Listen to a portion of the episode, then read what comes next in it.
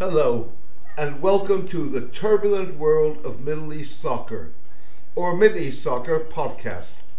I'm your host, James Dorsey.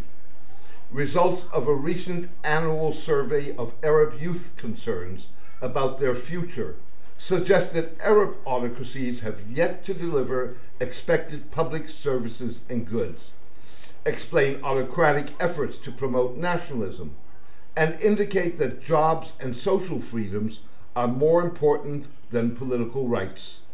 The survey provides insights that should inform autocrats' quest for social and economic reform. It also suggests, together with the intermittent eruption of anti government protests in different parts of the Arab world, that Western and Middle Eastern interests would be better served by more nuanced US and European approaches towards the region's regimes. Western governments have so far uncritically supported social and economic reform efforts, rather than more forcefully sought to ensure that they would bear fruit, and have been lax in pressuring regimes to at least curb excesses of political repression.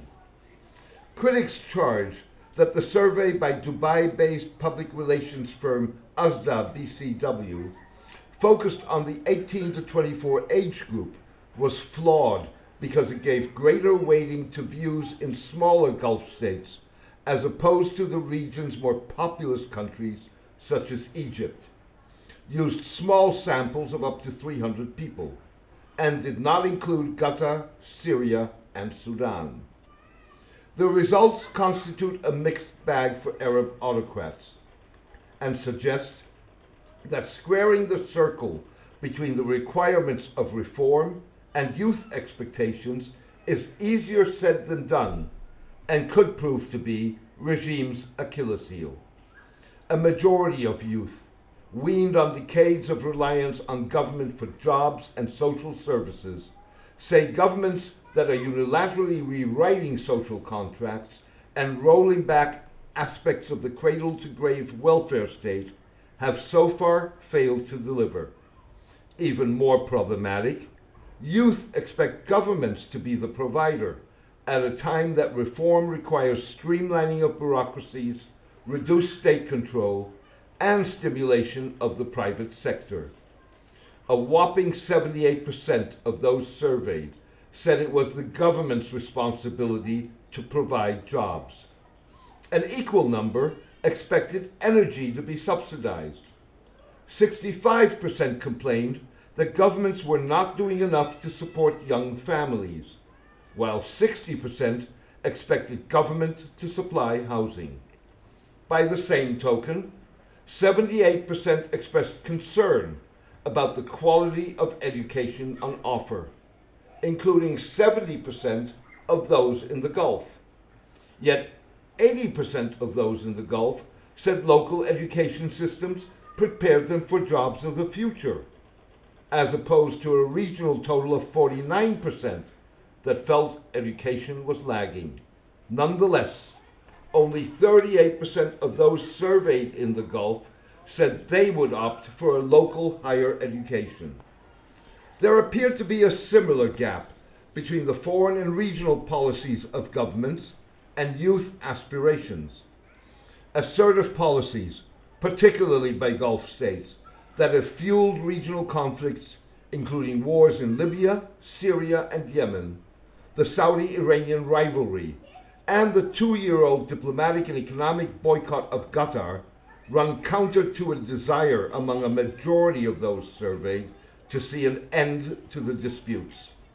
In favor of Saudi, Emirati, and Bahraini rulers, 67% of young Arabs see Iran as an enemy.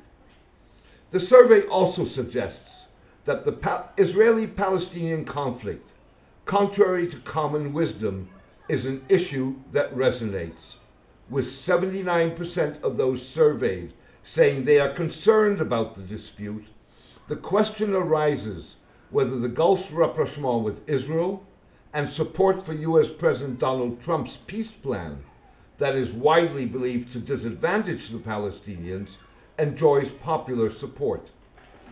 The suggestion that Gulf policies towards the Israeli Palestinian conflict may not be wholeheartedly supported is bolstered by the fact that the number of people surveyed this year that viewed the United States as an enemy rose to 59% compared to 32% five years ago. Similarly, Arab leaders' reliance on religion as a regime legitimizer and efforts to steer Islam in the direction of apolitical quietism are proving to be a double edged sword, and one probable reason why men like Saudi Crown Prince Mohammed bin Salman have sought to reduce the role of the religious establishment by promoting hypernationalism. Some two thirds of those surveyed felt that religion played too large a role, up from 50% four years ago. 79% argued that religious institutions needed to be reformed, while half said that religious values were holding the Arab world back. Publication of the survey coincided with the release by the U.S. Commission on International Religious Freedom of its 2019 report. The report designated Saudi Arabia as one of the world's worst violators of religious freedoms, highlighting discrimination of Shia Muslims and Christians.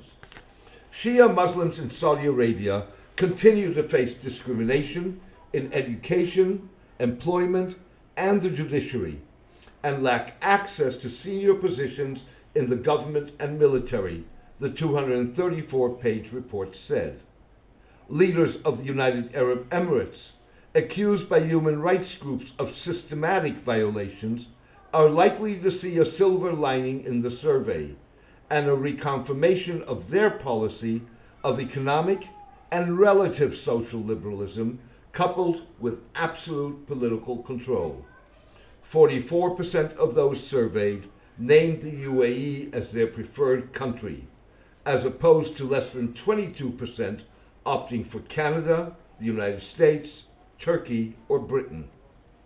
In a white paper accompanying the survey, Afshin Molavi, a senior fellow at the Foreign Policy Institute of the Johns Hopkins University School of Advanced International Studies, concluded that the survey showed that the demands and dreams of young Arabs are neither radical nor revolutionary, and that they were unlikely to fall for the false utopias or charismatic leaders their parents fell for.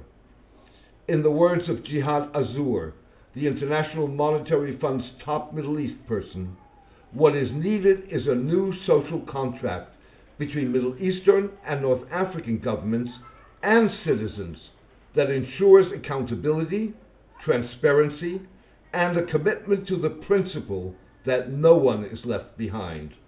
The latest youth survey makes clear that we have a long way to go, Mr. Azour said in his contribution to the white paper. Thank you for joining me today. I hope you enjoyed the podcast. A written version of this podcast is on my blog, The Turbulent World of Middle East Soccer, at mideastsoccer.blogspot.com. Please join me for my next podcast in the coming days. All the best and take care.